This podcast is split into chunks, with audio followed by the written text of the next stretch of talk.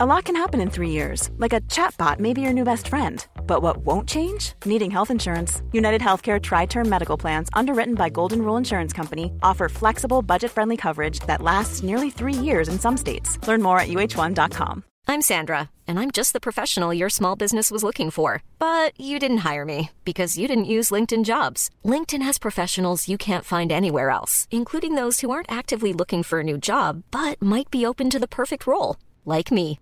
In a given month, over 70% of LinkedIn users don't visit other leading job sites. So if you're not looking on LinkedIn, you'll miss out on great candidates like Sandra. Start hiring professionals like a professional. Post your free job on linkedin.com/people today. There's never been a faster or easier way to start your weight loss journey than with PlushCare. PlushCare accepts most insurance plans and gives you online access to board-certified physicians who can prescribe FDA-approved weight loss medications like Wegovy and Zepbound for those who qualify. Take charge of your health and speak with a board-certified physician about a weight loss plan that's right for you. Get started today at plushcare.com slash weight loss. That's plushcare.com slash weight loss. plushcare.com slash weight loss. Welcome to the Cow Corner Extra Show with me, the Dolly Dropper, James Hill, Ian Slat Slater, Ian Alderson, and Ollie Griffiths for your latest dose of all things lower league Shropshire cricket.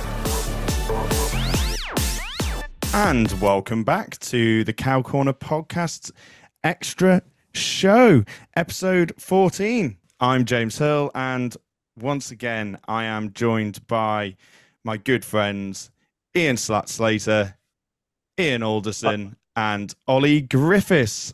How are we, guys? The final two weeks of the season, or for some of our divisions, Division 7 and 8, we're going into our final weeks. Yeah, good. Excellent, very well. Really good. Looking forward to this uh, final run in and see what happens. Some of the thing, some of the things will, are pretty close and may well already be decided in some divisions, but there's a lot to play for. Yeah, a lot to play for at the top in a lot of the divisions, and in a couple of the divisions, there's still t- a few sides looking to save themselves from relegation. But it's, I know we've said it every episode, but it's it's been a bit of an interesting season, and I think I don't know whether I speak for everyone, but I think there's a lot of people who'd be quite glad where, just to get over the line and to get this season finished off and like scratched off and moving on to the next one. Ollie, I can see you nodding very enthusiastically. So we'll start. Yeah, yeah. Can't wait to. it's been a tough season to say the least, so I can't wait to uh, be able to put my feet up and uh, not worry about getting the ground ready and uh, are we going to have more than seven players this week? It's going to be um, a nice time to relax. yeah, I think it's been one of the most difficult seasons that um, I've ever been involved with, and not not from the availability point of view, just the weather. You know, you, there's been no real since June finished. You know, we've hardly had. I think we've played two games in a row now the last couple of weeks, but it's just been so stop start. Nobody's been able to get any form into any rhythm, and you know, people find other things to do except play cricket. I think it's been a really difficult season, and not because of anything to do with cricket. Yeah, I'd, I'd agree with that. And I think you're absolutely right in terms of the form side of things because it's been so, as you said, it's been so stop start that, you know, it's been difficult for teams to get into a flow and get the momentum going. So when you look at those sides that are top of the table, um, and you know, the likes of Wheaton Aston, Church Stretton, who have been up there all season pretty much, it just shows you how well they're actually playing. If you think they, they've been stop start as, as much as anybody else has, so Unless you Newtown, of course. well, yeah, you know, playing um, uh, the inclement stuff, get a game on the boys. You know, I, I've no, I've no problem with that to be honest with you, because I think you know it's about getting games on, and if they can get a game on and do it without getting incurring the groundsman's wrath, then fair play to them. Um, yeah, I, I, I have no issue with that. The more chance you get to play cricket, the better. Yeah, and another thing that's happened, and I don't know whether it's a byproduct of the amount of abandoned games that we've had, but I think think we've had about 19 games conceded this season across Division 4 and 8. Three in Division 4, um, six in Division 5, uh, two in Division 6, uh, five in Division 7, and three in Division 8. So it doesn't make a difference. That that that to be honest with you, that if, if you go back over the years, that stat doesn't really change an awful lot.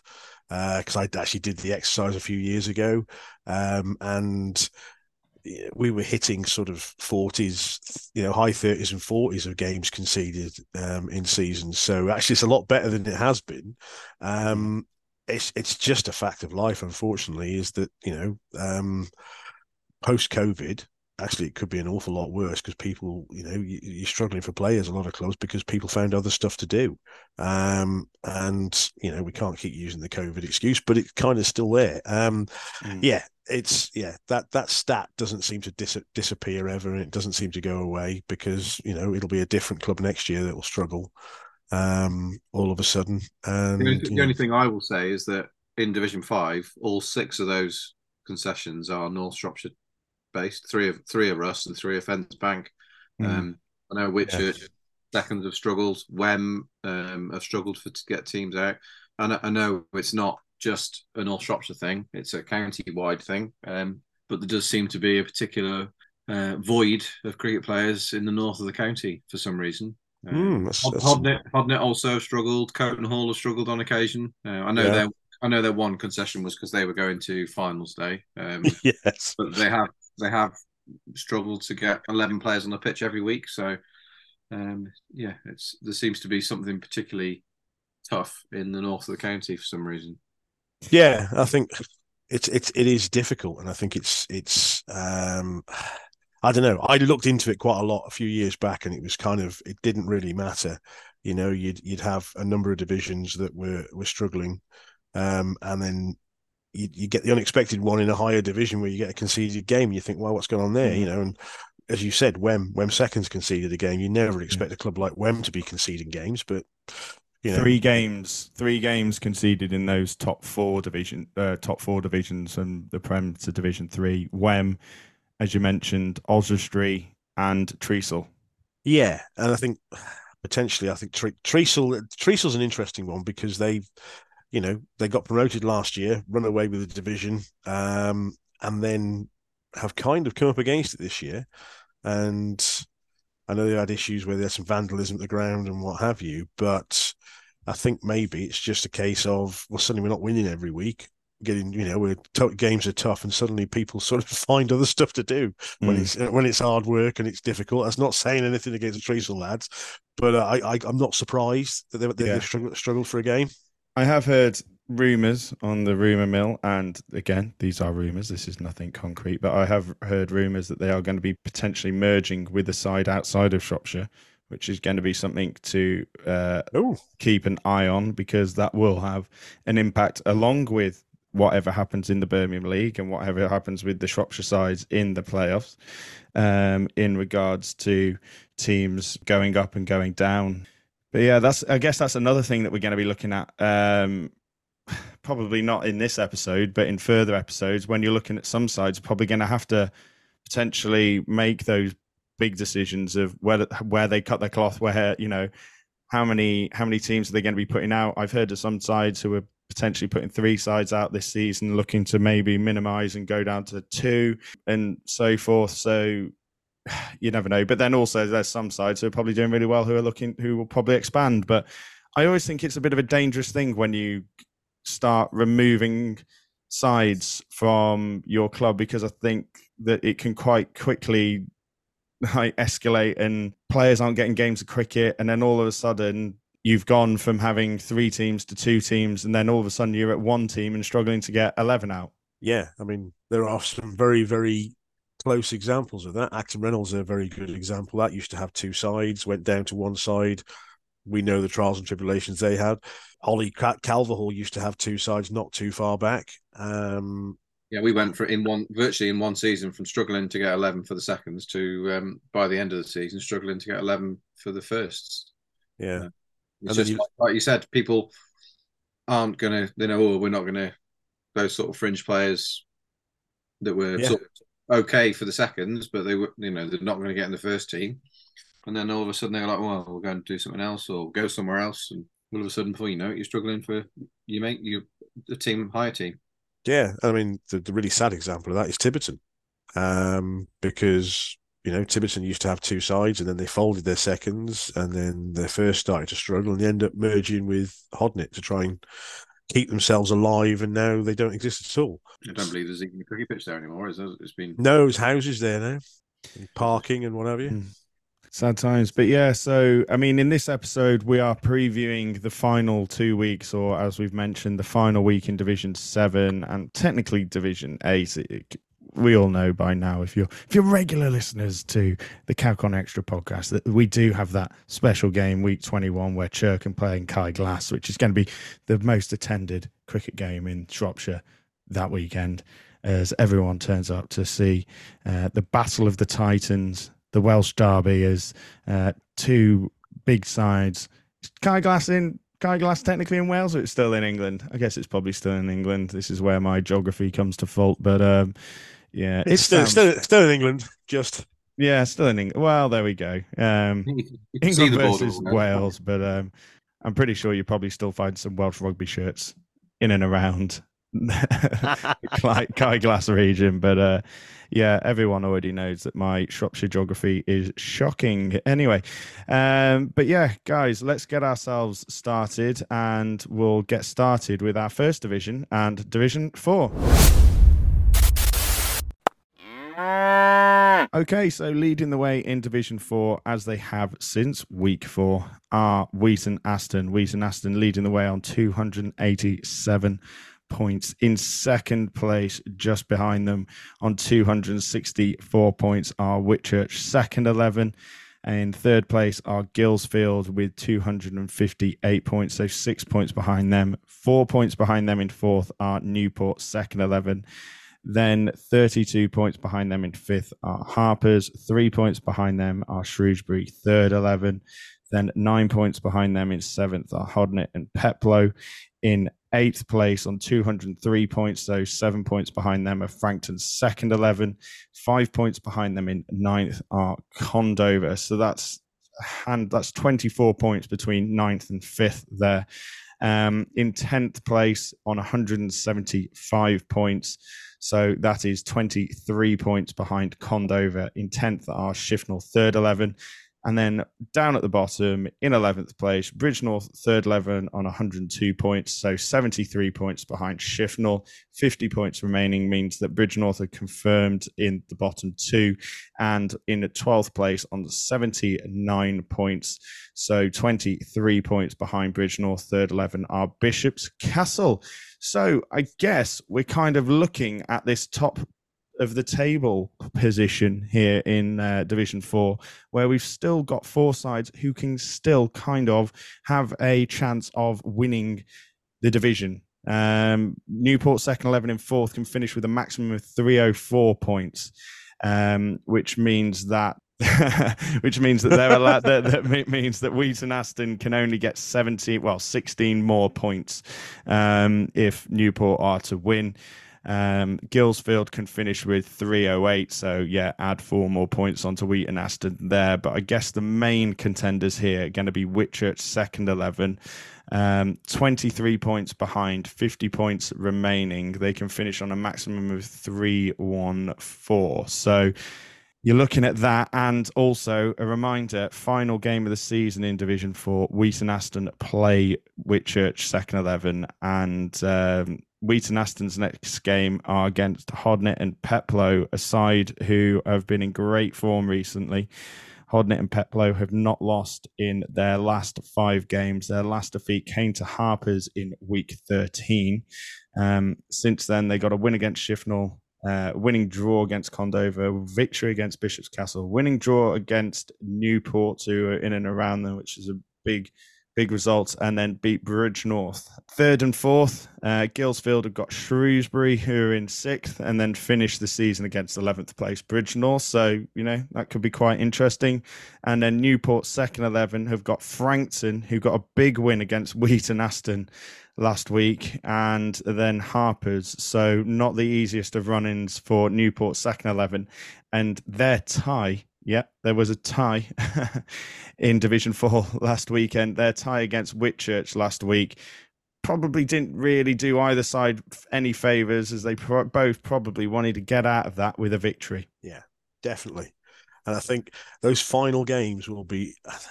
It's, it's difficult because this week you look at it this week and it could be, you know, with with Wheaton Aston playing Hodnet, um, Whitchurch should be too strong for Bishop's Castle, I would expect, um, and uh, would expect hope. Well, they would expect to pick up uh, maximum points there. And depends what the captains do this year, because don't forget last year it was win lose the final running the games, so the maximum you get was twenty one.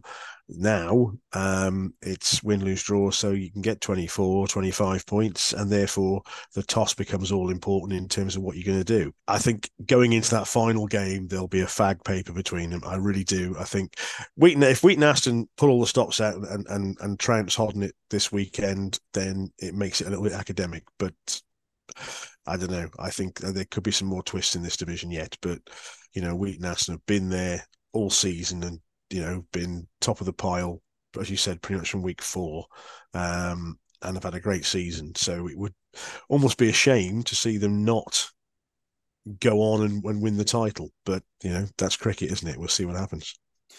Yeah, the reason Wheaton Aston only took top spot in week four was because they won their first game, but so did Guilsfield and Newport. And from memory, I believe that the other Guilsfield had an umpire which meant that uh, Wheaton Aston would joint second. And then Whitchurch and uh, some other sides basically played in week two and three. Whitchurch and Frankton and Harpers and Frankton all played in weeks two and three, which meant that they weren't in the top spot. But since then, Wheaton Aston were unbeaten. They went on a eight game winning streak uh, which took them clear. Then they've had three games abandoned, one against Guilsfield, then had another week off uh, where everyone was abandoned. Then they had their game against Bishop's Castle conceded to them, so they won that one. And then since then, they've gone loss, win against Bridgnorth, and then loss. So loss to Newport, second 11, win against Bridgnorth, and then a loss against Frankton. So maybe stumbling at the end. And if you are Whitchurch, that's got to give you a little bit of hope, Ian. I, I agree. I mean, and I think I agree with Slats. Whitchurch playing Bishop's Castle is a huge fixture because poor old Bishop's Castle haven't managed to win all season. So I would be very surprised if um, they got anything out of that game. And the, Bishop's Castle are a team in point, used to have two sides we were just talking about in the yeah. introduction you know, used to have two very good teams. Now I don't know what their av- availability has been like. I know they've they've conceded a game, but um, I think they've they've got through having eleven players all season, and hopefully, if they go down a division and just win a few games, and perhaps um, you know the club will become stronger again because it's you know it's a lovely club, it's a lovely ground, um, but they have struggled and Bridgnorth threes absolutely all season. As you can see from the points, you know, they are they've been cast adrift for a couple of months now. Yeah, and you look at Guilsfield and Newport in third and fourth, 29 and 33 points uh, behind Wheaton Aston, which would mean that they would need Wheaton Aston to lose both games and, or maybe even get draw points, uh, pull something away. Um, so it's looking like a bit of a tough challenge. Do you, do you think that we're kind of? I know. Yeah, but, um, harsh, but do you think do you think that their their chance is gone, Ollie? I, well, potentially, uh, Gils Guilsfield have, have got a chance. I think I think they have got a chance. Um, it's always possible. You know, uh, Wheaton Aston have struggled this last um, couple of weeks. Someone told me that they travelled with nine players one week. Uh, they, um, I think they'd still won. Um, they did. They did. They did. They travelled with nine, and they and they. I can't remember who beat now, but they they won. Um, We're looking at the thing, it's Bridgnorth. if it's in the if it's in the recent weeks. Um, yeah. So, but you know, perhaps they perhaps they they've got some availability issues coming into the back end of the season. I, I, I don't know. You know, they've lost two, won one, and if that one was when they had nine players, then you know would suggest perhaps they are having a few availability issues back into this of the, the season. So, you know, Hodnet could could um, get a win there um, against them, and then they've got Whitchurch last game of season, and that you know that could two defeats and Guilsfield probably aren't going to win the league because Whitchurch have got to play Wheaton Aston and is sort of one of those two teams above them is going to get those points. Um, but they could finish above them. There is there is the possibility. So I don't think they're completely out of out of it, but it, it is looking like it's those top two. In all honesty. Yeah, so they travelled yeah. to Bridgnorth, bowled Bridgnorth out for 29 and then knocked it off in four overs. So they travelled with eight and picked up 21 points or 20. That's that's some effort. I was going to say, basically, I think I think Wheaton Aston will finish in the top two. I'm going to stick my neck out there and say that. Not that it's much of a gamble. I think they'll finish in the top two. This this weekend's results will be crucial, and then it's a it's a shootout for the title, I think, between uh, Whitchurch and Wheaton Aston. Uh, I think as much as Guilsfield will do, and you know they've had a great season, and I just I just can't see it. I just can't see uh, Newport and Guilsfield getting up into those top two places. I just no, I, look, I, I I agree. I I do think it'll be the top two. I just don't think it's completely one. No, no, absolutely. I mean, that, and they're playing each other the final game of the season. So, yeah, I mean, you know, uh, if Whitchurch get 24, 25 points, because they, they, usually have a scorer, don't they?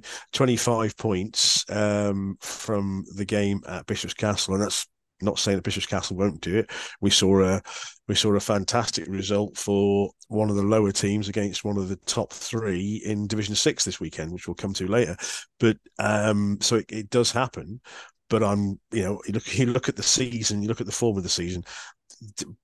Whitchurch will be disappointed if they don't pick up 25 points on Saturday.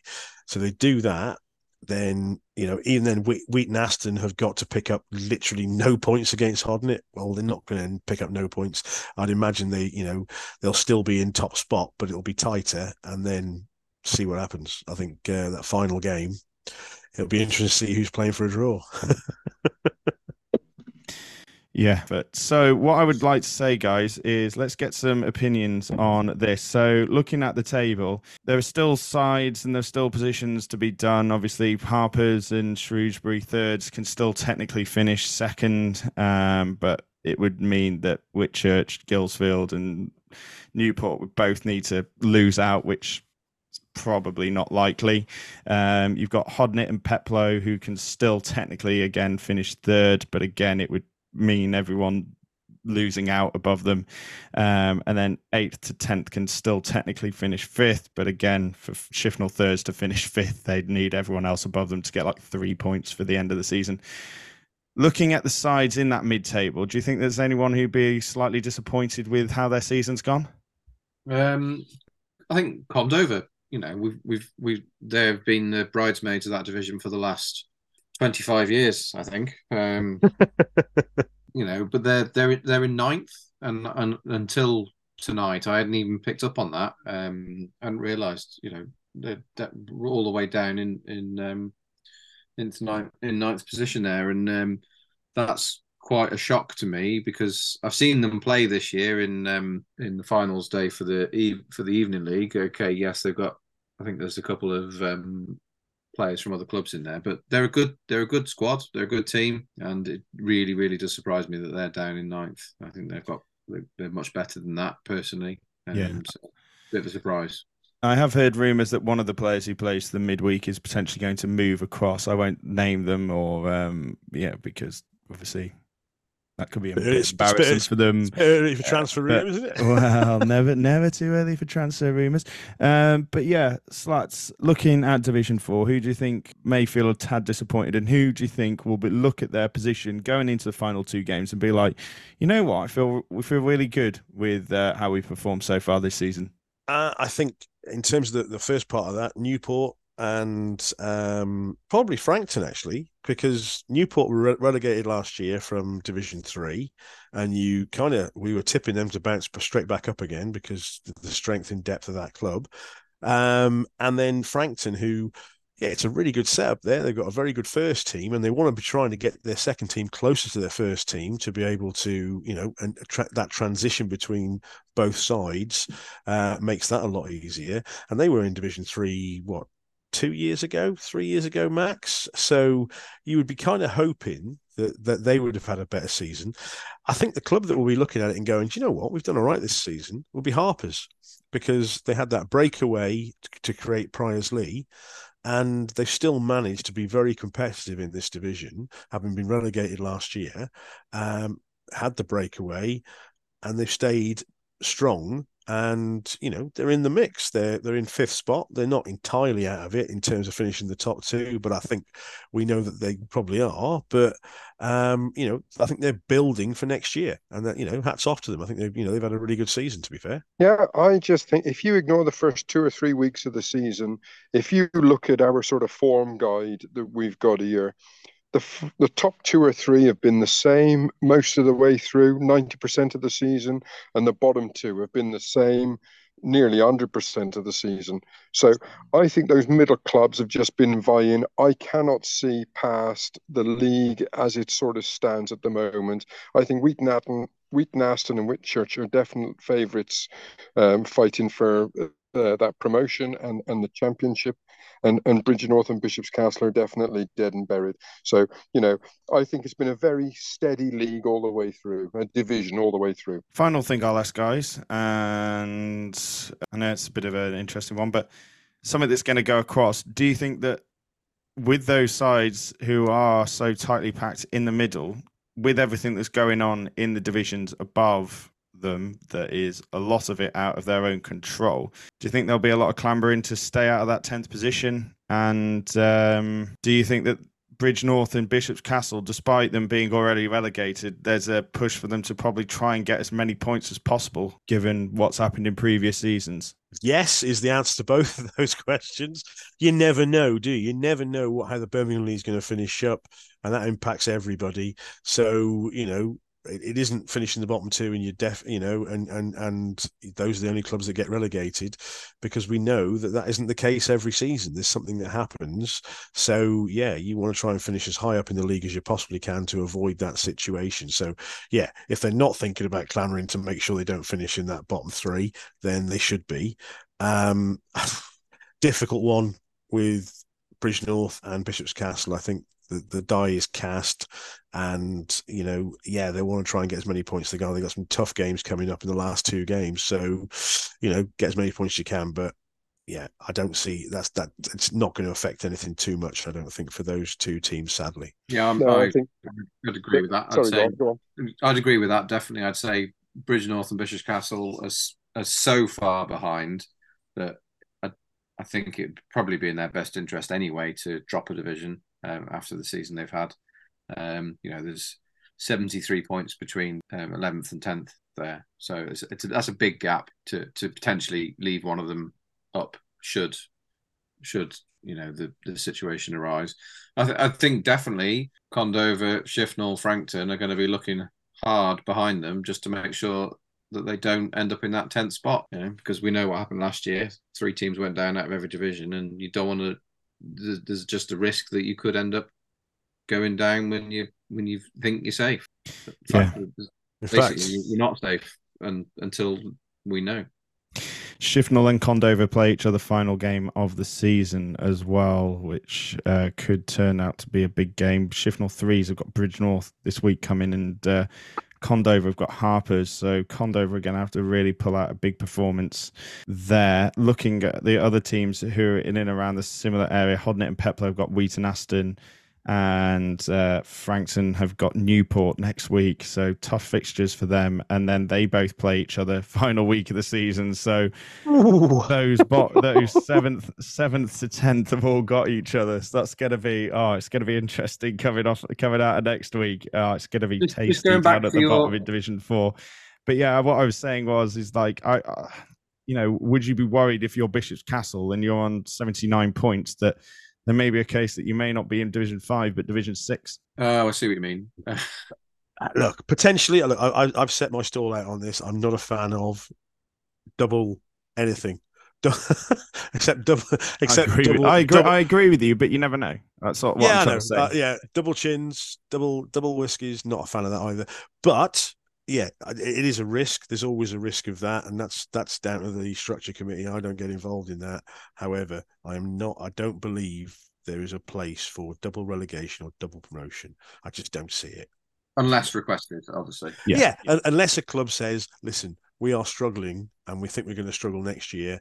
We'd like to go down two divisions, like Acton Reynolds did this this mm. year, uh, look at the end of last season." Then that's fair enough.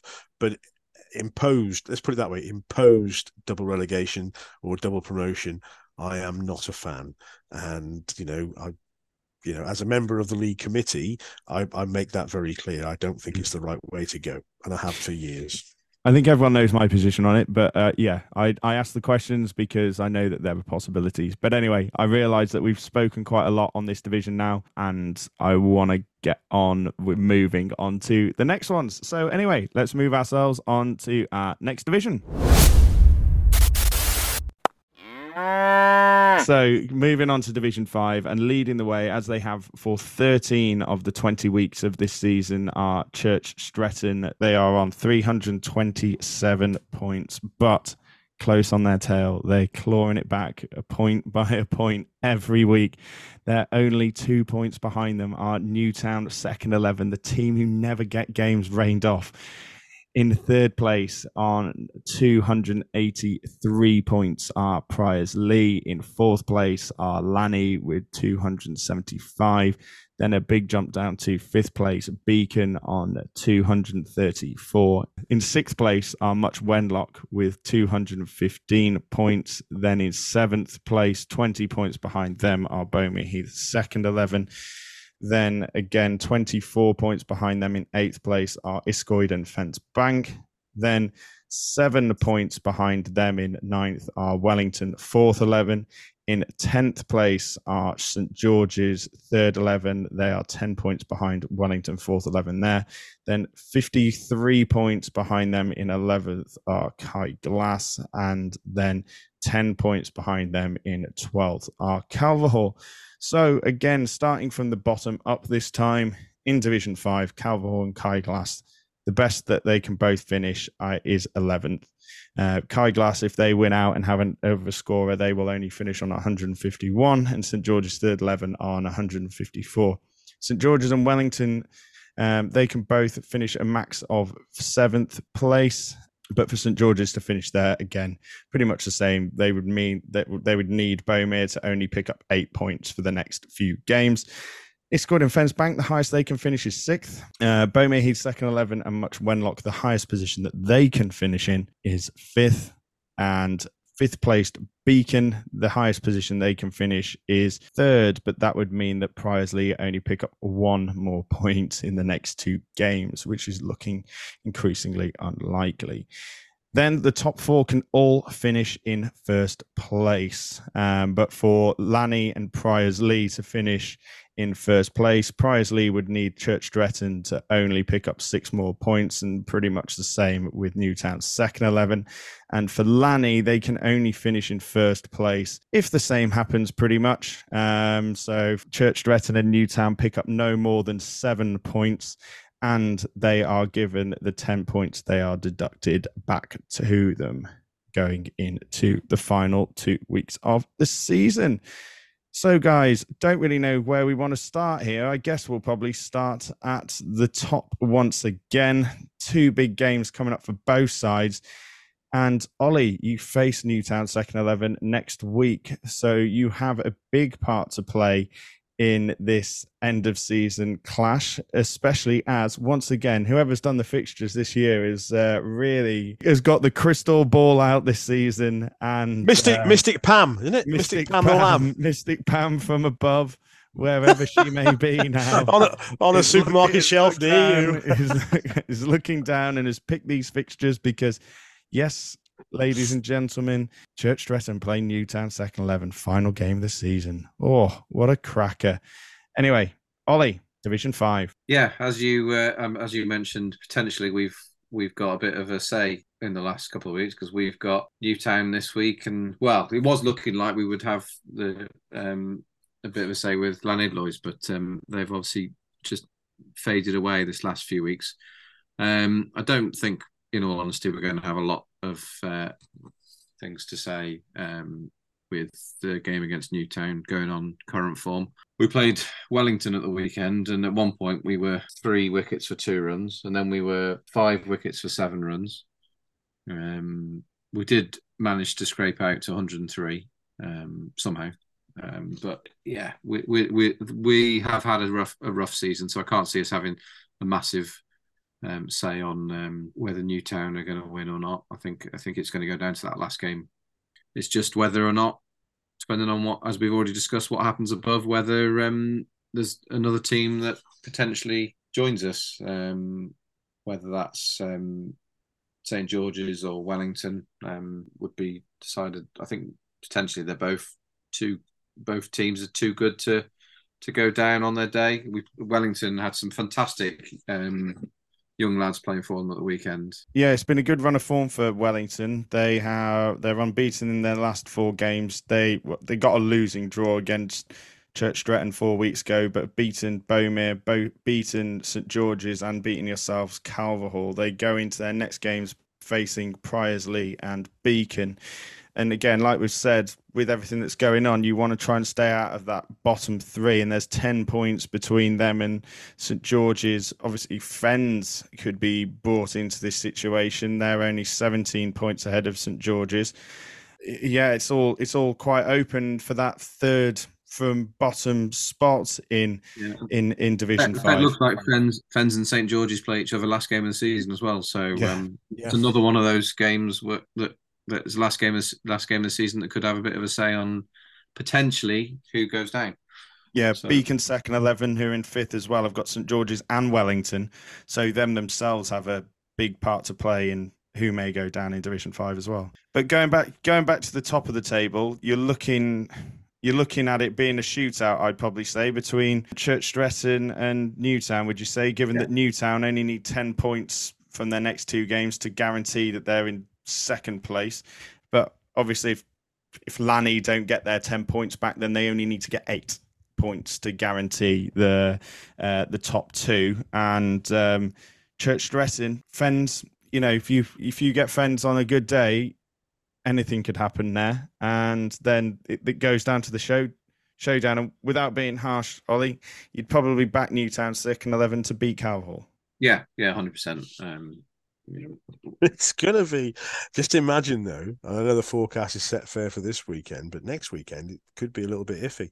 So you know, if Newtown have got their noses in front going into the final week, is it at, at Stretton or is it at Newtown the final game? Newtown second eleven are at home, but to Church Stretton. Oof. on that final game. No, it's fine. It's fine. It doesn't rain in Newtown. No, no. Th- th- this, might, this this might be the only weekend that it does. Oh, sorry, lads. I bet Stretton travel anyway. He's not far, is it? Um, and yeah, that'd be. Imagine it getting rained off. Lanny, Lanny are obviously at home that final weekend to Calverhall, and Priorslee travel to Much Wenlock. Um, in regards to the bottom of the table clashes, um, St George's travel to Fenns, and um, Wellington travel to uh, Beacon. So Mm. It's yeah, I, it's, it's, it's I, I, I think it's it's it's it's gone for personally. Even if even if um, Lanny get their ten points back, it's for me it's gone from them and uh, Priorslee. It's um hundred percent. Put my money on Newtown or Stretton to win that one. you big you big gambler, you. Safe bets all the way. I I think um, Stretton and, and, and Newtown Newtown have had a superb run just lately, been absolutely fantastic. And um, Stretton have been ahead most of the year. Again, this is a very static league. Those top two have been there or thereabouts. The bottom two have been there or thereabouts. But there are three teams I would like to mention. I think Beacon and Bomere have done very well. They both went up from Division Six last year, and they've they've more than held their own in that division. Uh, at the moment, they're seventh and fifth, and I think they'll probably look back and think they've had a great season. And also, uh, Priorslee, they had a, a, dodgy start, and, and everybody was, oh, they've been put too high. What are the league thinking about? But, uh, you know, they're in the mix. They're right at the top of the division. So um, I think there's three teams that are definitely worth a mention there. That's a good impression of me there, Ian. Um, Thank you very much. Did you? Same got the, got, got the got yeah got the very boring monotone voice and everything. It was it was spot on there. Ian. Yeah, you look at it as well. Then two sides coming down from Division Four, looking like they're going to drop to Division Five, and you look at the form of the sides in Division Four again, and you you worry about that again. But again, going around the room, then starting as Ian is starters is off there. Who who would you look in Division Five and go look? They would think that they've had a really good season this year, and who do you think might be a tad disappointed in how their season has gone? And we'll start well, with never... we'll start with Ian. Okay, righto. I'm going to say um, Beacon. You know, they came up um, from Division Six, and they're they're in fifth place. They're 19 points clear of sixth place. Uh, I think they've had a great season. I really do. Well, you've got to say uh, Calverhall at the bottom. I mean, I know, you know, we know Ollie very well on the podcast. They came down last year. Uh, I'm I know they've had a difficult season, but at the start of the season, we wouldn't have thought they were going to be bottom. No, I think to be honest, we picked them as one of the sides to look out for to go yes. straight back up, given how strong they've been in previous years. Um, Slats, what are your thoughts? For me, it's yeah, look, I, I totally get where Ian's coming from with Beacon and obviously Calverhall. I think Priorslee will be chuffed a bit at uh, how they've done this season, and they've gone from strength to strength. As you said, they had a bit of a dodgy start, but they've found their feet and they've got going, and you know they've proved a lot of people wrong which is always good to see. But I think that you know they've held their own. If they finish third, you know they've had a really good season, and, and they'll go again next year. Um, I yeah, absolutely. Bomere Heath and Beacon. You know that this year was always going to be a consolidation year for them, having got promoted, and you know they think they've both acquitted themselves very well in what is a tough division. Division. Uh, for me, the biggest shock that I can see, yes, Calverhall accepted, but you know with the availability issues and everything else, Fenns Bank.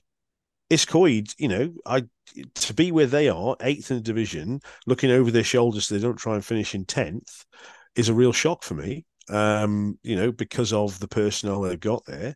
I was thinking they would be top four comfortably and you know and pushing those teams. So um and don't forget, okay, they've had an influx of players um that have strengthened them, but Church Stretton were you know uh, struggling to a degree and finished sort of mid-table and lower mid-table the last couple of years.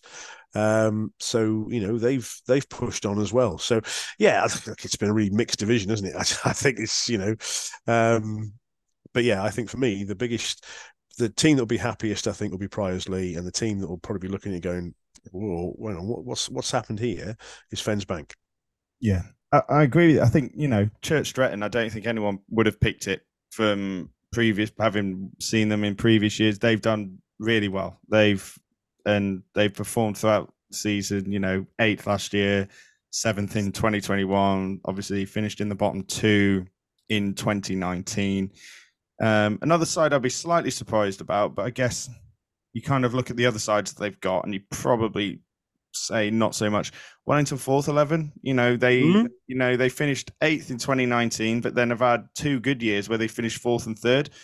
But then you know their thirds uh, kind of lower mid table um, in Division Two, and their twos look like they're potentially going to be getting relegated from Division One, which is going to cause all sorts of mayhem again with uh, what what's going up with how many teams go up and how many teams go down. And if you think of it like that way, you know, if you get if you lose, if if, if you're going to lose, um, say aside from Division Two, and you know, you get an extra side, yeah, I I I haven't thought about it too much uh, to work it all out, but you never know. You may get some sides going up, some go extra sides going up and down, but maybe it evens itself out. If you're losing an extra team, you just well, you're getting an extra side coming down. But I guess then you because they come down, their threes would go down, which means that you've got an extra side that goes down, or whether that would save one of the bottom sides again, not 100% over the top of it because again, haven't thought about it too much. Um, but just one other yeah, thing. I think. I think, I think, I agree. I agree with all of you on on all of those points. Ollie,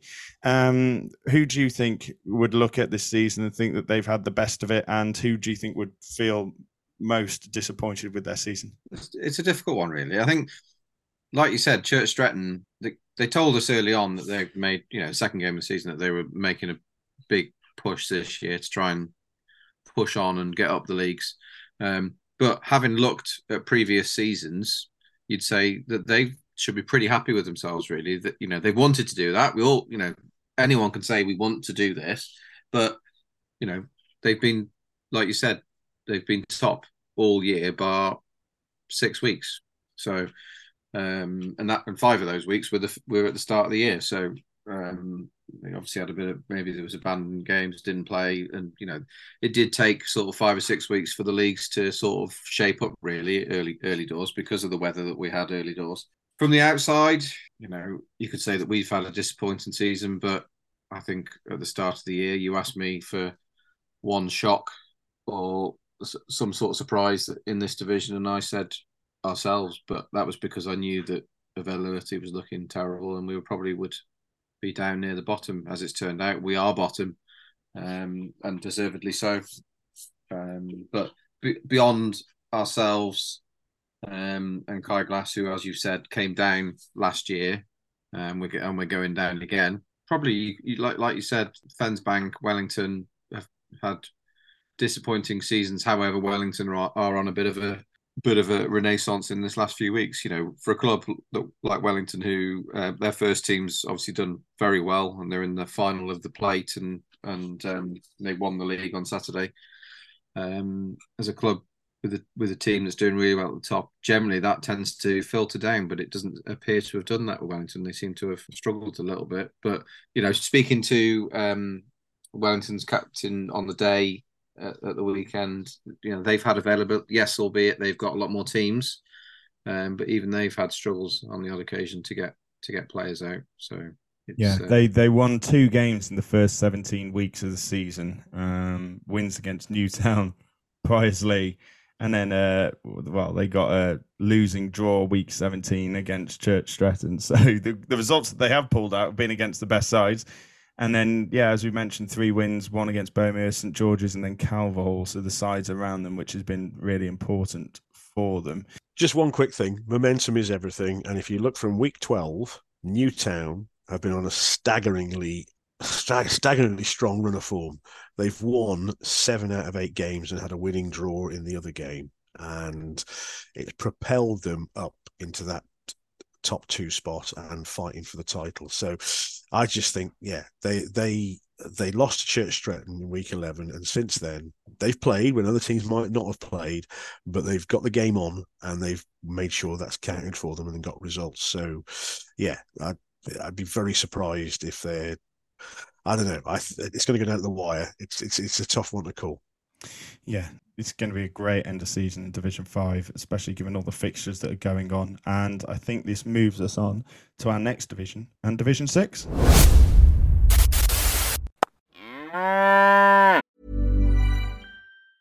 Life is full of awesome what ifs, and some not so much, like unexpected medical costs. That's why United Healthcare provides Health Protector Guard fixed indemnity insurance plans to supplement your primary plan and help manage out of pocket costs. Learn more at uhone.com. Even on a budget, quality is non negotiable. That's why Quince is the place to score high end essentials at 50 to 80% less than similar brands. Get your hands on buttery soft cashmere sweaters from just 60 bucks, Italian leather jackets, and so much more. And the best part about Quince, they exclusively partner with factories committed to safe, ethical and responsible manufacturing. Elevate your style without the elevated price tag with Quince. Go to quince.com/upgrade for free shipping and 365-day returns. Okay, so in Division 6, leading the way as they have all season They're the only side to have led since week one in the divisions that we cover in this extra show. There's one other side that comes very close, but uh, we'll mention them later on. Uh, are Allscott Heath second 11. They are on 295 points. 15 points behind them, though, in second place, hot on their tail, are Lilleshall, second 11. In third place on 254 points, so 26 points behind Lilleshall are Kund second 11 in fourth place on 237. So 17 points behind them are Wroxeter and Uppington second 11 in fifth place. One point behind them are Willey, second 11. Then 18 points behind them in sixth are Knockin and Kinnerley, second 11. Then is seventh place on 193 points are Montgomery, second 11. So there's quite a decent gap there between those sides, 25 points. Then one point behind Montgomery, second 11 are Harcourt in eighth. In ninth place are Columns, second 11 on 180 five, so seven points between them. And then five points behind them in 10th are Welshpool, second 11. Then in 11th on 159 points, so 21 points behind Welshpool are Ludlow, third 11. And in 12th place, 20 points behind Ludlow on 139 points are Acton Reynolds. So starting from the top this time. In Division Six, we've got three sides who could possibly still win the league. Allscott Heath, obviously, as they are top. Then second place, Lilleshall can get 330 points, which means that Allscott Heath need to, if Lilleshall win out, uh, Allscott Heath need to get 36 points out of their next two games. Kund in third place can get a maximum of 304. So that means they need to make sure that Allscott Heath don't get any more than eight points out of their next two games. So looks very tight for them if they're to do it. Uh, Wroxeter and Willey, they can both finish a maximum of second, but that would rely on Lilleshall not getting any more than six points in their next two games. Uh, Knockin and Kinnerley can finish a maximum of third, but um, again, that would mean that their Kund couldn't get more than 14 points. Monty and Harcourt can finish a maximum of fourth. Uh, but again, minimal points needed. Uh, Column and Welshpool can both finish at uh, maximum of sixth because they can get on 235 and 230 points. So that's a little bit more doable, but it would mean that Knockin and Monty, etc., couldn't get more than 20 odd points. Ludlow can finish on 209 points, which means the maximum that they can finish is seventh. And Acton Reynolds, the max points that they can accrue are 189, which means they can finish uh, best of 10th place. So Welshpool needs to get 10 points out of their next two games to make sure that they finish above Acton Reynolds. And then they need, if you want it, they need 30 points to make sure that they finish ahead of Ludlow, third 11. So close at the top and kind of close at the bottom, guys, with plenty of teams still in play for uh, the bottom well, the bottom two, bottom three, as we could call it, and um, a couple of sides battling out for the championship at the top. And um, we'll start and here. Of course, this weekend, it's the decider at the top. You've got Heath, they're playing Lilleshall um, uh, this weekend. So, really, at Lilleshall, this weekend could decide that division. Um, where the title goes. Yeah, go for go, yes, Ian. We'll start with yourself then on Division Six.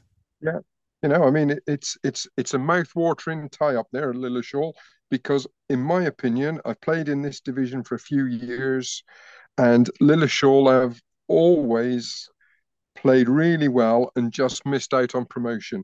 And I think this could be their year this year. Um, they had a terrible start because of all the uh, the, the cancellations, I, I don't know whether they've lost more games than anybody. Um, we've lost six, but I think they've probably lost eight. Um, for them to be in that position, uh, and and really, if they have a good win uh, against Allscott on Saturday, you know they're they're right in the mix.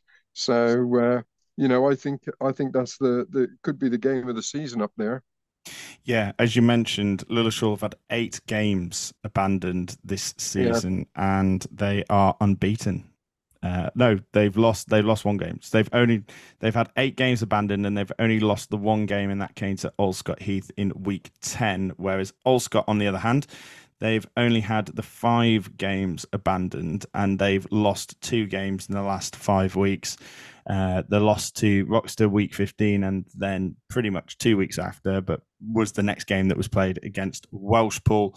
Uh, then a victory against Harcourt, and then two winning draws against Monty and Knockin. As you mentioned, Allscott Heath's next game is against Lilleshall, and then Allscott Heath go to Ian Slater's Willey, uh, whilst Lilleshall second eleven face Harcourt. So, Ian, as someone who, well, Slats, as someone who's playing in the division, what are your thoughts? Ah, yeah, I think uh, Lilleshall are, are very, very strong. Um, we we started the rot with all Allscott back in week eleven, um, uh, beating them. That was their first defeat of the year. And I think they struggle with availability. They don't seem to be able to put the same side out week in, week out. Whereas someone like Lilleshall have a fairly settled side. And um, I, I look at this division and I look at it now, and, and after the weekend result with a shock result um, and let's call it a shock because it absolutely is. Ludlow beating Kund and not just beating them, but absolutely annihilating them at Ludlow, not on a tiny pitch at Cund. Uh, you know, they they they absolutely obliterated them. Momo got 129, um, and yeah, so we'll be playing on this Saturday. This will be interesting. So they're they're in a run of form. I think that's that's taken Cund out of the equation there for me. It's the top two. Um, and yeah, as Ian's absolutely right, it could all be decided this weekend, but it might not be. You know, um, uh, because it could be the last game of the season. We play we play Allscott at at um, because that game against Lilleshall is at Lilleshall, so that'll be really interesting. Um, Wroxeter, I think, yeah, they were strong last week, and we didn't really show up. Uh, in all honesty, and I think uh, uh, but I, they're not going to get in the top two. Um, neither are we. Uh, realistically, that you know that's a way and done. I think. Um, I think it's it is those top two. Uh, Cund will probably finish third, um, and then it's between us and Wroxeter who finishes in that fourth spot. It's been an interesting division this year. I, I just, um, it's been quite sad to see Reynolds struggling as they are, uh, having dropped two divisions um, but they are struggling. And and Ludlow had a terrible start to the season and has suddenly picked up some form and suddenly, you know, picked up a few results, got themselves off the bottom of the table, and yeah, looking to chase Welshpool down. Yeah, uh, which which will be quite interesting. Column again, they were having an awful run. They started really really brightly, top of the league, and then or top top two or three, and they've fallen away, and then suddenly galvanized some players again to to they they've pulled a couple of results out um, the last couple of weeks. It's one of those divisions where you know, and it's a it's a bit of a cliche, but anybody could beat anybody on their day, and it's kind of you know we saw that last week with Ludlow smashing Cund. Yeah, it's top two. I think is pretty much sealed, and um, I think Reynolds are pretty much sealed in bottom spot, um, and then it's between Ludlow and uh, Welshpool for that second bottom spot, I think. Yeah, Ludlow thirds, as you mentioned, Slats, one win in the first half of the season, the first 11 games, and they only had one game abandoned in that stretch of 11 games as well. 1 1, lost the rest. Then since week 12, they've only lost two games. They've had three games abandoned, so uh, three wins, we're losing draw, two defeats, three games abandoned. So you would say that's kind of picking up some form uh, at the right end of the season and looking like they may just, if they try, you know, it's going to be tough because they're going to need to pick up a result against you on Saturday to try and save or have a chance of saving themselves because then that final game of the season against Reynolds could be a big one, especially if Reynolds beat Cund. Uh, you're looking at Welshpool and Column. Uh, Welshpool have got Monty, then Knockin, and then Column have got Harcourt and Monty. So Monty going to have a, a, big part to play in this uh, in, in, the in the bottom few. But you look at Monty and Harcourt, and they're not fully out of it either because they're only 13 points ahead of Welshpool second 11 in 10th. And as we've mentioned in all the others, it could be bottom three that go down. So you'd probably look at Monty second 11 and you'd say you'd back them to get over the line with those. And you look at Harcourt's fixtures, they've got Column and Lilleshall. They're they're going to be massive fixtures for them. So it could it could be all up for grabs in that final week, guys. Definitely. Nobody can say anything. Uh, yeah, it is. I think it's it is going to be really tight. I, I, I would expect Montgomery to get out of it. I think Harcourt have had a good enough season. They sh- they, they should be okay. Um, pick up a few points. I know they've had a tough run the last bit, but um, yeah, I, I just think it is. It's a Ludlow Ludlow Welshpool shootout. I know it's only five points. Um, uh, but but Column, I think, are, are, strengthening. They've got enough players at that club to bring strength in and, and get a couple of results towards the end. Um, yeah, I think uh, I don't see Reynolds beating Cund. I think they've had that. Cund have had their shot last week. I don't see Reynolds beating Cund at the moment in the run of form they're in. Um, and then, yeah, I think it's it is it's Ludlow Ludlow or Welshpool for me. yeah, yeah, I'd agree. I'd agree. I think Welshpool will probably pull away and be safe, considering if we if we assume it's just the bottom two. If if we are counting the bottom three, then Column could be pulled into that. But like Slats said, I think Monty and Harcourt probably done enough so far this season to, to pull away from that.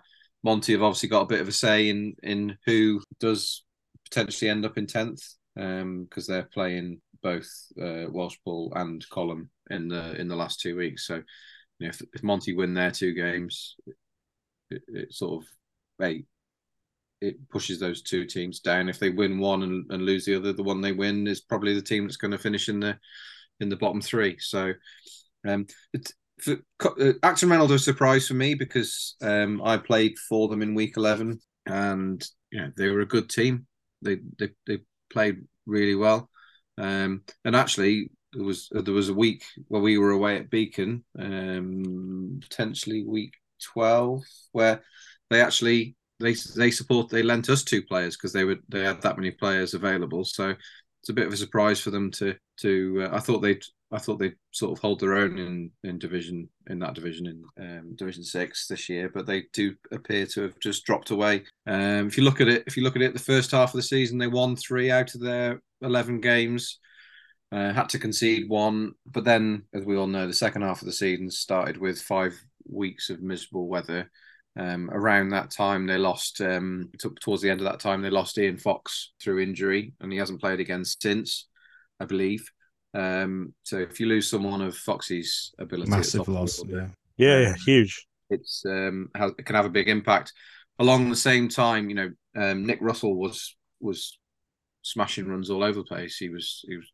He, I mean, I watched him uh, against Cund and he scored a, a big score, and then uh, the following week or the week after that, he came to Carver in the midweek and he and he smashed over ninety in a in a twenty twenty game. Um, he was really on fire, but um, saw him a couple of weeks ago and he says he'd, he'd been on a holiday and he hasn't scored a run since he came back from holiday. Um, so it's all again, as we've said, it's all about consistency. If you if you're playing week in week out, you're getting a run of form and you can keep on top of it. But you know whether that's a player or a team, if you're not playing or you're having intermittent weeks, it can affect your um your, your performance. Um, so yeah, um, we have had some listener questions been sent in to us, and the first one that I'm going to read out that pass the checks of uh, oh. what is allowed to be asked on the podcast. Uh, it comes from Thomas Marsh, and I will read it in my own voice this time rather than him sending in the last one from the last podcast that we did. If you haven't listened to it, go check it out. It's uh, well worth a listen. Um, he said, uh, I've got a quick question for you um, that I'd like asking on the podcast. It's a genuine one, and I'm not taking the piss. Um, I said, okay. He said, "How cap- how confident do captains feel about the point system in win lose draw cricket? I had a few away captains, including on our own, um, just sign the form and say they have no idea how many points each side will get. Happened with both rain affected games and draws recently. Just don't think it's a very user friendly system. For example, on Sunday, I scored for the ones at Bomere, twos at home, had Knockin nine down and 100 runs short. Knockin's skipper signed a blank form with nothing on it. Our skipper wrote the innings up and left and left the points for me to sort. It wasn't until I got to our clubhouse two hours later after the game had finished that the twos knew exactly what the points result when I'd worked it out for them. Does that make sense? Uh, that was the end of his question, not me saying, Does that make sense to you? Um, he says it's a genuine question and not a stupid one about pints in the bar. So, guys, um, thoughts win, lose, draw. Um, do you think that a lot of people really know how the system works and how clear do you think it is? And if why not? If for anyone who does know on this podcast, uh, feel free to elaborate. So everyone who doesn't know will know moving forwards. And Slats, as we know that you're the king know it all, we'll start with yourself. uh, there you go. Here's a banana skin for me. Um, it's pretty straightforward.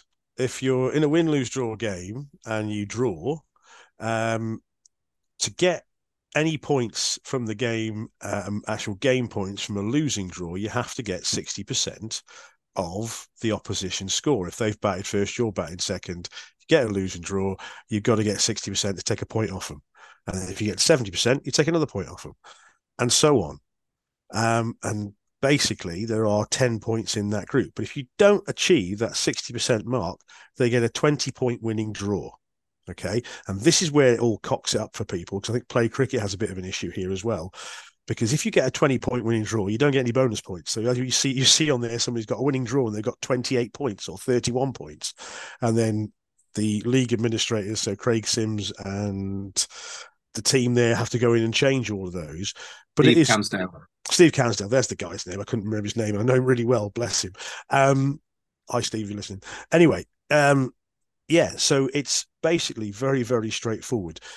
Every every ten percent you you get of the score, you get another point. Up to if you get a losing draw, the maximum draw points you can get or game points is four because the opposition will get six because there's ten points available.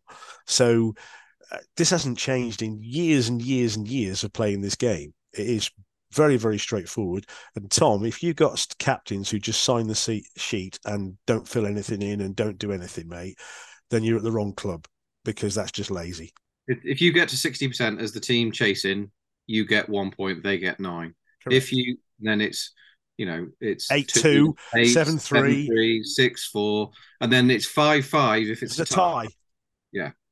Other other than that, the team the team chasing cannot get more than five points um, if they don't go past the score. Correct. At which point, if they go past the score, they win the game. Correct. And then they get 24 points or 20, 20 points or whatever. So, yeah, it doesn't take a lot of working out. You just need to be able to do basic maths. I- Look, I understand that you know the the guys of um, from my generation, Slats' generation, and you know, and and the old, older than that.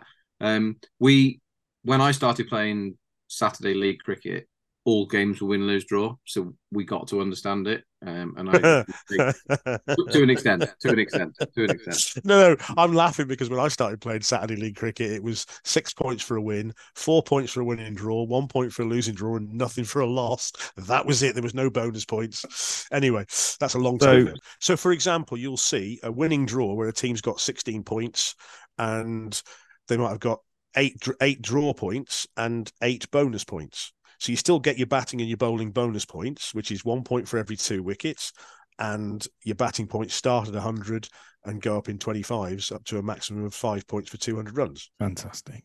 It- And and you obviously your officials point as well. yeah, you get your officials point on top of that, but that sits under penalty points on play cricket as a minus one. But anyway, it's yeah, it's I think the issue sometimes is play cricket because it doesn't uh, it doesn't recognise this um, 20 point winning draw, which is why you see some of these stupid points allocations and then it has to get sorted out. What I will say, what I will also say, Slats, is that every captain is allocated a um, handbook at the um, pre-season captains meeting. Correct. Um, and um, if you haven't, as a captain, if you haven't received it, then you need to go and find someone at your club and say, "Why haven't I received it?" But if you haven't received it, it is on the league's website under the download section, and you can just go on there and see it. Just So- download it. Hand, hand, hands up all those captains that have actually read the handbook and understand the rules. Oh, what? No one? There you go. I just, I just, to, to, be honest, when I was captain, I used to just scroll to the back of the book and just see how many points there were, and I'd just go, "Yeah, cool, that's this, uh, that's this, that's that," because it's much easier than remembering. And then, uh, to be honest, last season as well, there was there weren't too many uh, draw points anyway for my team anyway, so it, it wasn't it wasn't too hard. Ian, the final say before we move on to Division Seven. Oh all I wanted to say, it's not, a, a, it's a very good, it's a very valid question. But the thing I would say, the scrat I have as a captain is working out what is 60%. If somebody's gone in and, and batted first and made 237, you have to do your maths quick to work out what you need to get to get 60% to 237 or whatever their score is. It's not the actual points, it's working out the percentage. So as you get to those runs yourself as a team. Ian, Ian, just yeah. ask square legged. 142 or something, is it? 143. 143. Because if it's oh, if, if, it's, if it's 142.2, so, oh. it's a point, so if it's a point, you have to go up to the next run. They go beyond it. You have but, to be my mental maths uh, getting like me close. I picked 237 as a very valid point. Mm, good. Right, so let's move ourselves on to the next division and Division 7. Ah. Okay, so leading the way in Division 7, your champions for 2023 are Alberbury second 11. They finish on 276 points. There is only one game left of Division 7, which, which means there are no more games left to be played, which means there can only be 25 points. In second place are Forton, second 11 on 247. So the maximum points they can get are 272. So unless Alberbury forget to put their team sheets in or concede um, or anything where they will get deducted points. Um, I'm sure someone can find a way somehow. Um, yeah, Alberbury are the winners, and Forton can only get into second place. In third place on 239 points, so eight points behind Forton are Condover second 11. In fourth place, I in fourth place with in fourth place with 217 points are Lilleshall, third 11. They are 22 points behind Condover. Then two points behind them in fifth are Coton Hall on 215. Three points behind them in sixth are Quat third 11 in seventh place with 195 points. So 17 points behind Quat are Corvedale.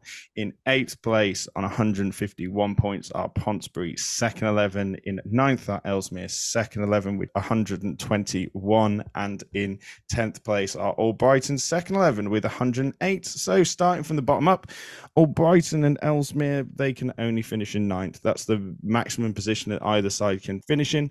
Albrighton can get a maximum of 133 points, which means that Ellesmere need to make sure that they get at least 13 this weekend to make sure that they finish in ninth place. Pontesbury can finish a maximum of eighth, so they are safe. That's where they finish. They can't go any higher. They can't go any lower due to the points that they're on. Corvedale and Quat third 11. Well, Corvedale and Quat third 11. They can finish a maximum of fourth place. Corvedale can get 220 points, but that would basically mean that Lilleshall, Coton Hall, and Quat can only maximum get three to eight points each for Corvedale to finish any higher than that. Um, and then Coton Hall can finish a maximum of third with 240 points, and Lilleshall can finish again a maximum of third with 242 points. And then Condover and Forton, uh, they can both finish in second place. Condover can get 264 points, and Forton can get 272. So, Ian, I think it's probably best that we start with you on this one. Um, well, thanks, uh, mate. I just, as someone who's played in the division, I thought I might get a shout. I only played in oh. the division because your team didn't want you. hey, and, and I played such a pivotal role in that uh, uh, fine, fine 10 wicket victory against uh, Corvedale, yeah. I believe. They'd have, they'd have won a lot quicker if you hadn't done any bowling. I know. I tried to make a game of it for you, you idiot. What's the matter with you? yeah. They'd have been better anyway. off if I, they'd have better off if I just go and umpire. They'd have got more points. So, Ian, your thoughts on Division Seven? Uh, um, one thing I would say with Division Seven is because of teams conceding and uh, not conceding, uh, potential sides folding and new sides entering the league. You never quite know what's going to happen with Division Seven and Eight, uh, but you would assume that you're potentially getting one, two, maybe three or four going up, but you, you never know. No, and uh, just on that point before I talk about the league, obviously, whatever happens, the league have got a bit of a buffer down here at the bottom of the divisions because there are only 10 teams in Division 7 and six in Division 8. So, you know, everything could be shunted down to here. So you, we don't know what's going to happen at the bottom. But Alberbury were the best side we have played all year. They are, in my opinion, the deserved champions. When we played them, they batted a long way down. They bowled very well. So, you know, I take my hat off. They were double relegated. You've set your stall out, and you know they they've they they've shown everybody that they do not did not de- deserve to be in Division Seven. So, you know, hats off to them. Well done, Alberbury. Albrighton at the bottom. We have had two cracking games against Albrighton at our place and at their place last Saturday. An absolutely fantastic bunch of lads. Um, Will captain Saturday. He wasn't there when it, they came to uh, to ours, and Andy, the wicketkeeper, captained. You know, they're a lovely bunch of lads. They play cricket really well. Woody had a great innings against us Saturday. You know, uh, really, I can understand how they're so far adrift because we've had two very close games against them. Coton You're, Hall. you're only saying that because you won both games. No, I'm not. No, I'm not. They're a very nice bunch of lads. Coton Hall are another very nice bunch of lads we've won one and lost one, but uh, no, we won one and had one rain abandoned.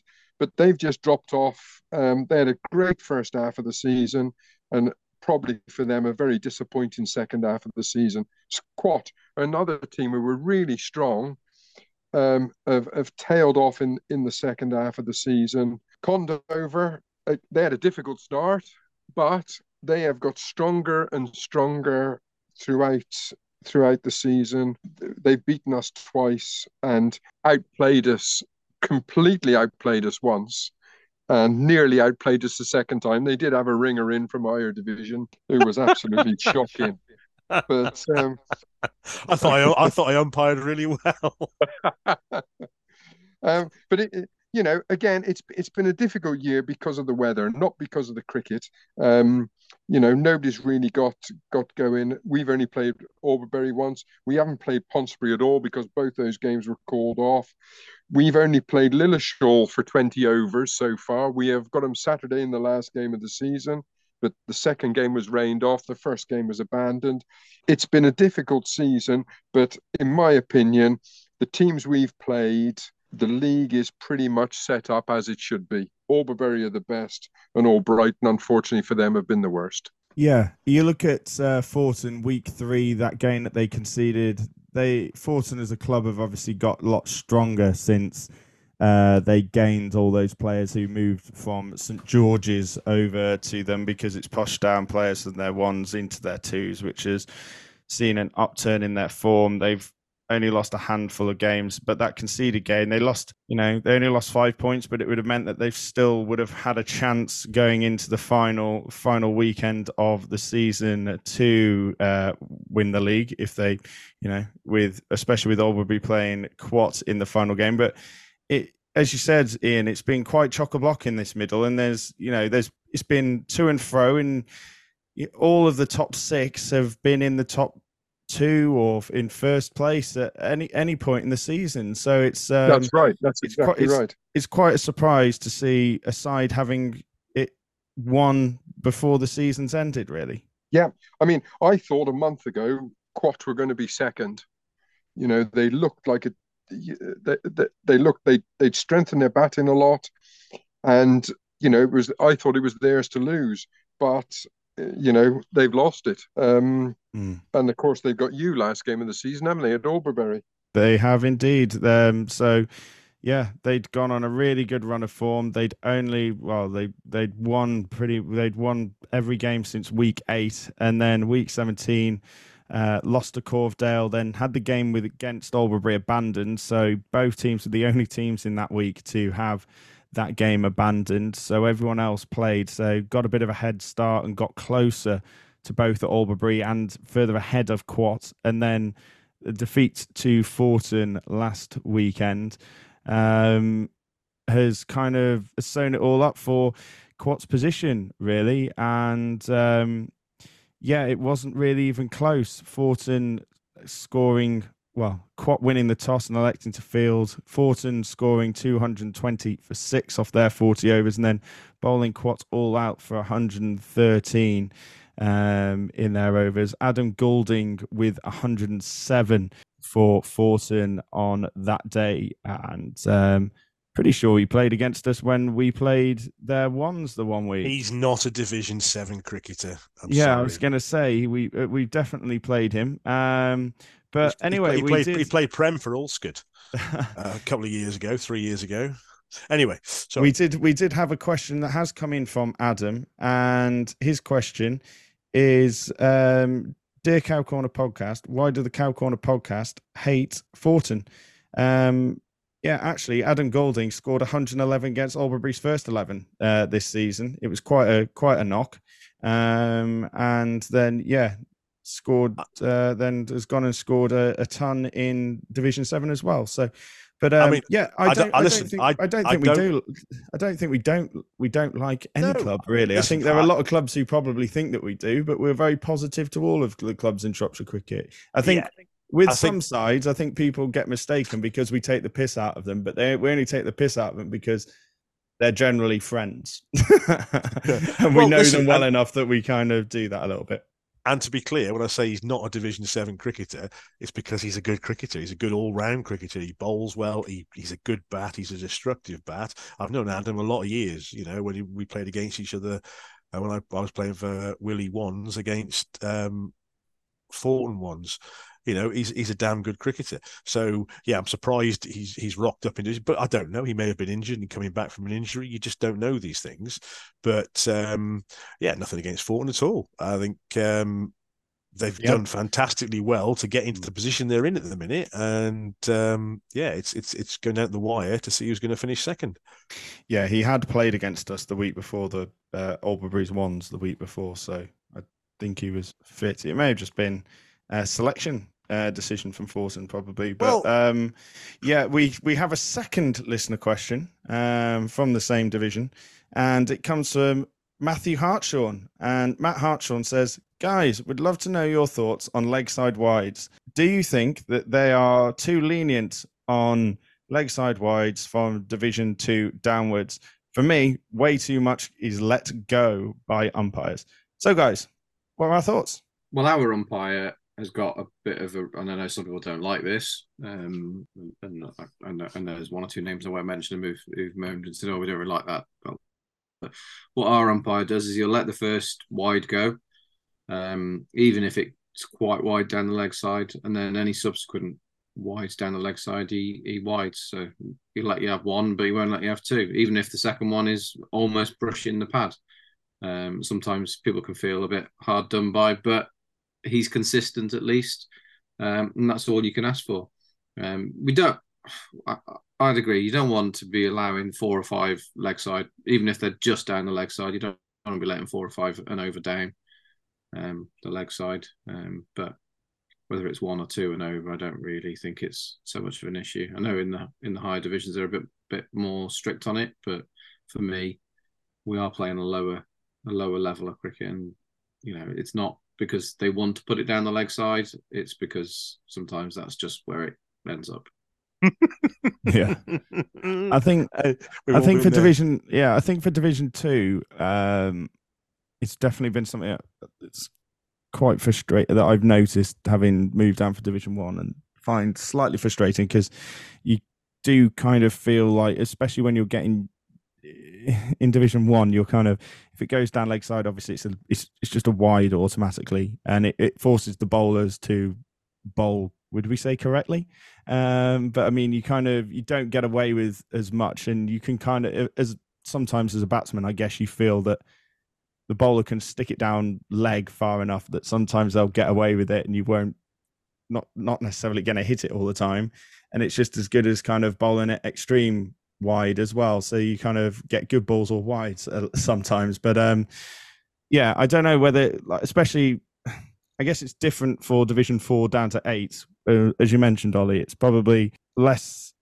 It's it's something that's not really meant, and I guess you could it could end up extending the game quite a long a, a, a longer period than uh, would be intended. Yeah, I yeah. think um, just down here in Division Seven, we haven't got a lot of teams who've come with umpires this season, and I think it's very difficult when you have players who are umpiring um, to be to have that consistency. That's the word Oliver used a few minutes ago.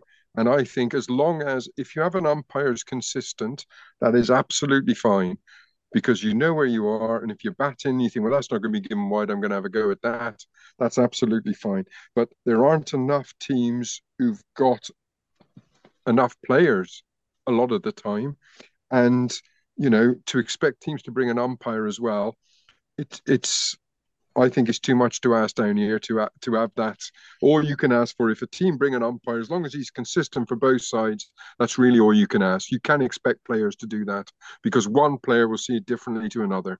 For me, it's simple thing of the captains start of the game, what we're doing, what we're doing with leg side because it's different for win lose cricket than it is win lose draw, and also it's common sense has to be applied in that you know, if you've got some young lad who's starting out in cricket in Division Seven or Six or or wherever, and he bowls a couple of balls down leg, so you start widening him, that's his confidence gone.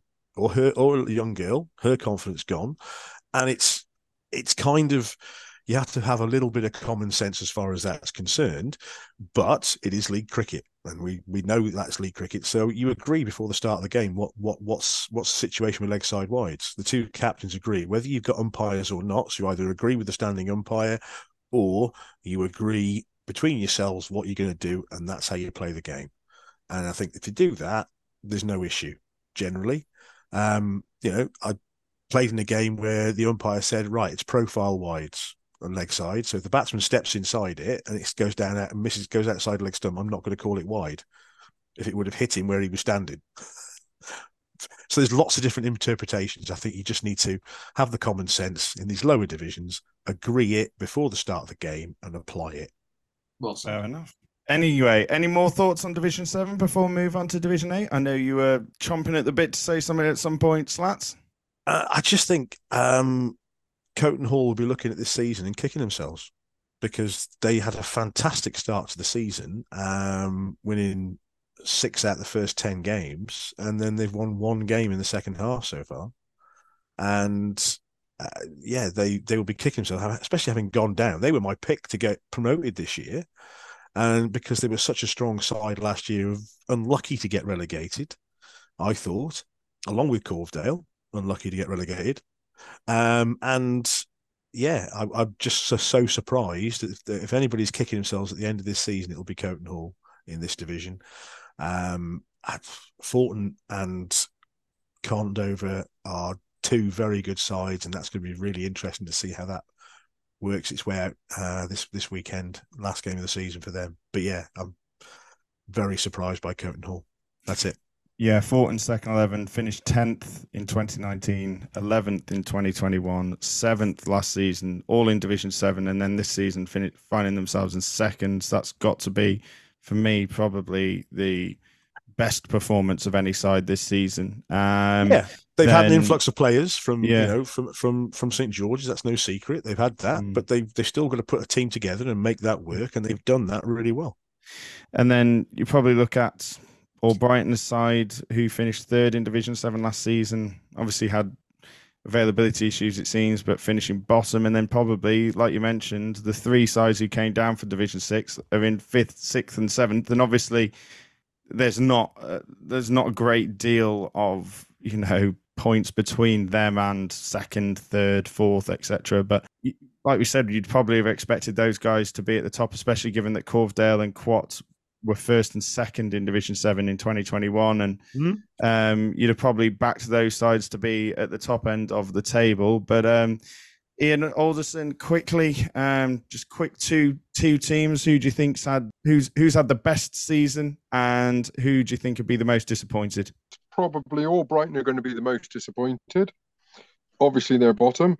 Uh, but I think Forton are probably going to be the most happy with their season at the moment because they have strengthened and they have just gelled as a t- team. We played them a couple of weeks ago. Yeah. We beat them at our place early on in the season. And to be fair to them, they weren't very good that day. But we played them at their place a couple of weeks ago and they were very they were a lot better side. They were better bowling, they have more bowling in depth and and they fielded quite well. Um, so I think Forton have had a very good season. Stewart will be looking back on this season, he'll be thinking he's done very well. And mm. if hmm. he can finish second, he'll be over the moon, I'm going to say. Great stuff. And on that note, we'll move ourselves on to our final division and everyone's favourite. Yes, it's Division 8.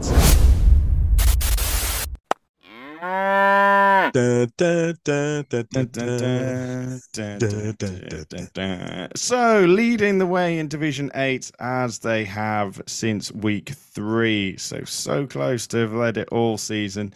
They were in second place in week one and third place in week two. The reason for that was because they lost the first game of the season to Beacon, and they were the only two teams to have played, and then they were abandoned in week two, but then have been pretty much won all the time, apart from a couple of games. But they have tailed off towards the end, and we head into the final week for four of the sides here.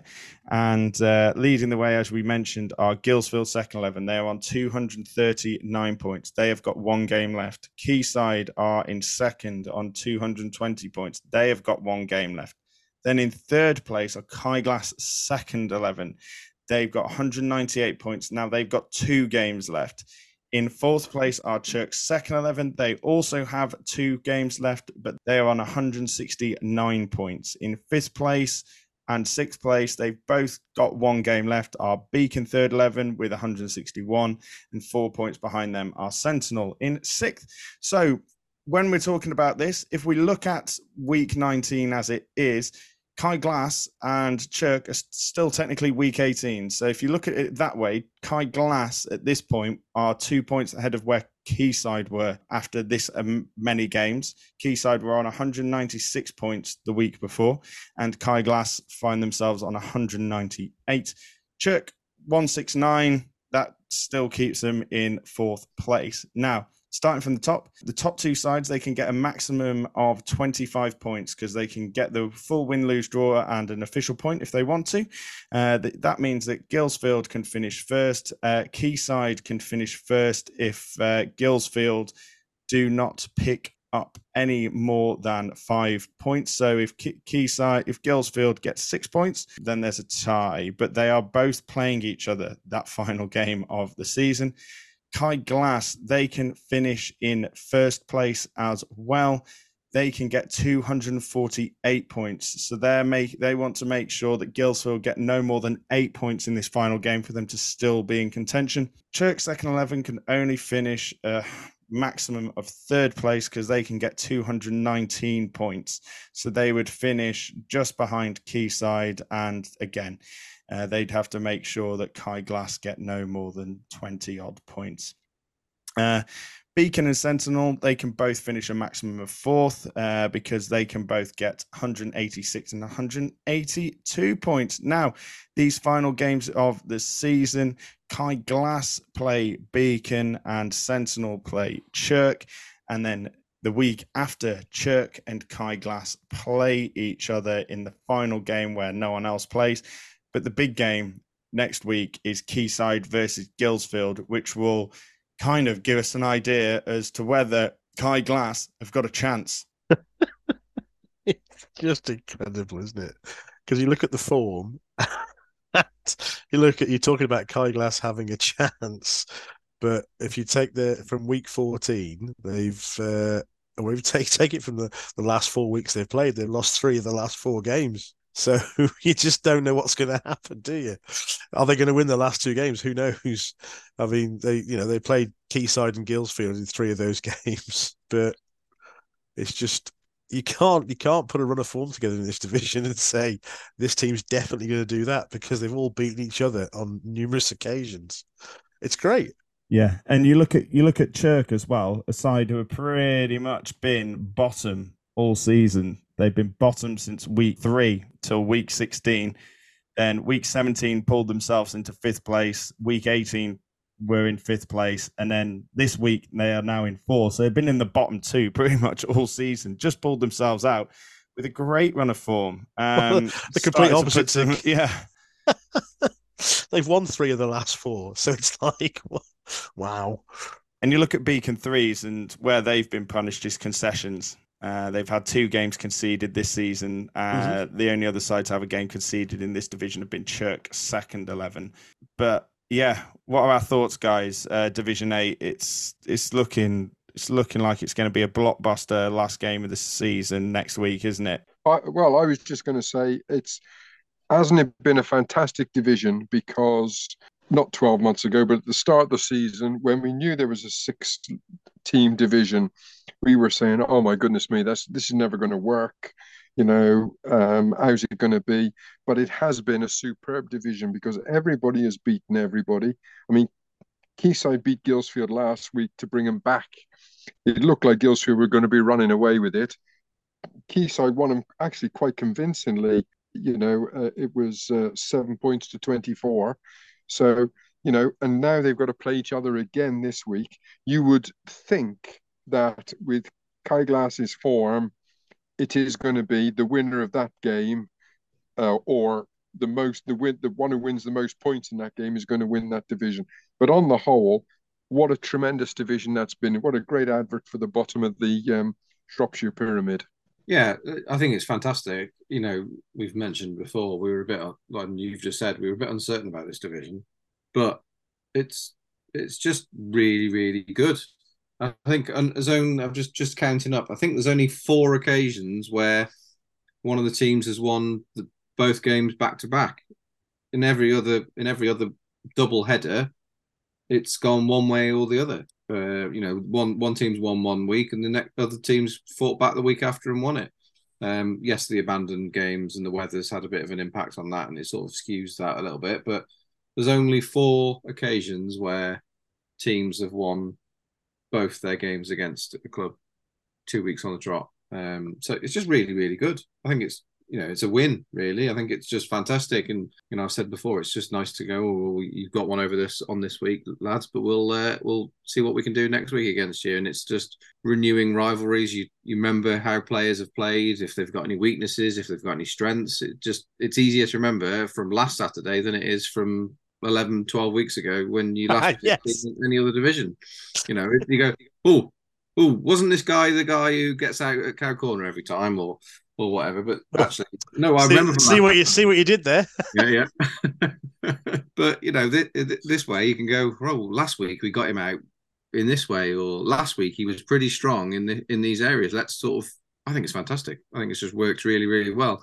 From you know, there's, there's no illusions. It, it's come about because there was a problem and there was you know an awkward amount of teams, but the way it's turned out, I think, has been a great success. Yeah, I just think it's been brilliant, and I think the teams have embraced it as well. And that makes all the difference. Is they've got stuck in, and and and I think they've enjoyed it. And if you look at it, it's three teams from sort of Wales, effectively, and three teams from Shrewsbury. So it's kind of, you know, it's kind of worked. I, I just, yeah, I I just think it's been brilliant. And hey, Christ, we've had uh, you know a soap superstar in the division as well. Although I haven't seen his name down very often lately for Guilsfield, Mark Little, but I, I just think it's been a really fun division. I'm sure I, I I hope they've had as much fun playing it as we've had talking about it because it's been brilliant for for me anyway. But um, yeah, I, I I'm so pleased nobody's run away with it, and it's right coming t- down to the wire, um, and could be one of three teams that could win the league. I think that's brilliant.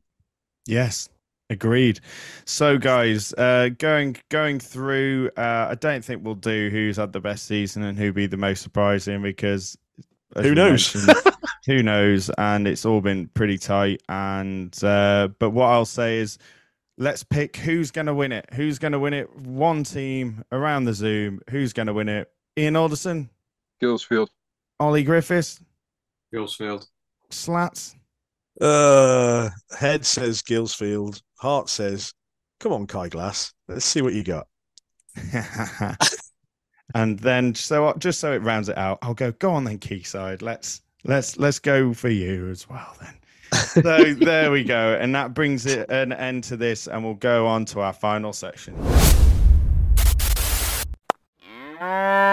So, as we move on to our final section, the next podcast that we will be doing will be getting the boys all around the table, and the season will have finished, which means we will be able to organize a night when we can all meet up, and it's not um, genuinely 20 to 12 in the evening when we're finishing the podcast. Um, but yeah, we will try and get it all together. And uh, first of all, would I would like to say thank you all for listening throughout the season. Um, this has been quite a big year for the podcast. We've upped the number of episodes. We've tried to push our output out.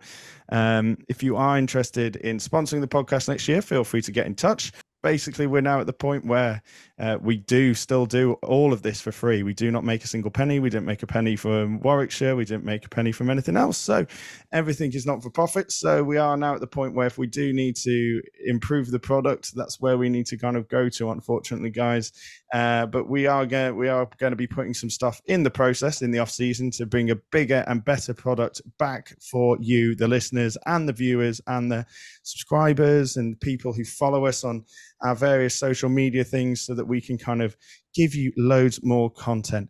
And may I also say to the boys who are on the podcast, thank you so much, guys, and well done. We've made it to through a whole season of podcasting. Who would have ever thought it? We've done more than two in a year. it's been brilliant. I've thoroughly enjoyed it. Honestly, it's uh, yeah, it's been great to catch up with the lads and. Uh, having having got on a on a cricket field with uh, Mr. Alderson and friend of the podcast and occasional guest, the uh, least offensive Aussie we all know, which is Graham Hughes. Uh, yeah, really good fun. Yes, um, and yeah, um, if you are interested, another thing, uh, Sunday, uh, Cow Corner Sunday Eleven that Ian played for the other week. Uh, if you are interested in hosting us and want to give us a game of cricket, um, get in touch as well. Um, Ian, it was great fun, wasn't it? It was absolutely super. It was a lovely day. The best bit was walking through the fireworks. Oh, absolutely great, fantastic. It? it was great, looked, wasn't it? Walking out to bat with all the fireworks. see how much they were. getting for the getting for the future Corvedale games, yeah. That's exactly right. or just just have enough for yourself every time you go out to bat in. Yeah, that's right. That's right. No, you just need to just need a sparkler when Ian goes out to bat because it'll still it'll still be going when he comes back. but yeah, if you oh, if you do, but yeah, um, as we said, our next podcast will be the end of season review where we'll be going through and we'll be reviewing everything. We'll also be looking probably deeper into the possible the possibilities for how many teams are going to go up, how many teams are going to go down, um, because by that point, hopefully the playoffs will have finished. We've got an idea of what's happened, um, and we'll be able to deep dive into it, and we'll look through the whole season. Um, so, as always. If you're interested in coming on the podcast this year, next year, or even in the winter, get in contact with us. Send us a a message on either our socials or send us an email to cowcornerpodcast at gmail.com. If you ever have any questions that you want to put on the podcasts, ideas for segments, anything, um, again, send it in through the same stuff. If you want to come on the podcast, as I said, um, you can do it via that. Um, but yeah, once again, thank you all so much for your support. We do this just for the love of the game and for the love of cricket. Um, and hopefully you all enjoy it too go well everyone for the final two weeks of the season. I hope you all get the results that you that you need. I know that's impossible but um you know um that's the kind of people we are. Anyway boys uh, i will leave you a little segment to say thank you very much to people if you would like. Yeah thank you very much. It's been a pleasure again this year. Um um had lots of uh, people um, asking about the podcast and saying, "Oh, it's nice to put a face to the name um, and the voice." Um, so yeah, no, it, it it's good to know that um, someone is actually listening to these inane ramblings that we go on at, at uh, as James said, twenty to twelve at night, or from Turkey, or from um, where else have I been abroad? when we've done this so um, yeah thanks thanks very much for listening and uh, like i said it's been a pleasure thank you Slats is speechless. There we go. And on that bombshell, we'll say for- thank you very Alderson. much. Until the next episode, Thanks, guys. goodbye. Thank you very much indeed, James. Good night. Good night.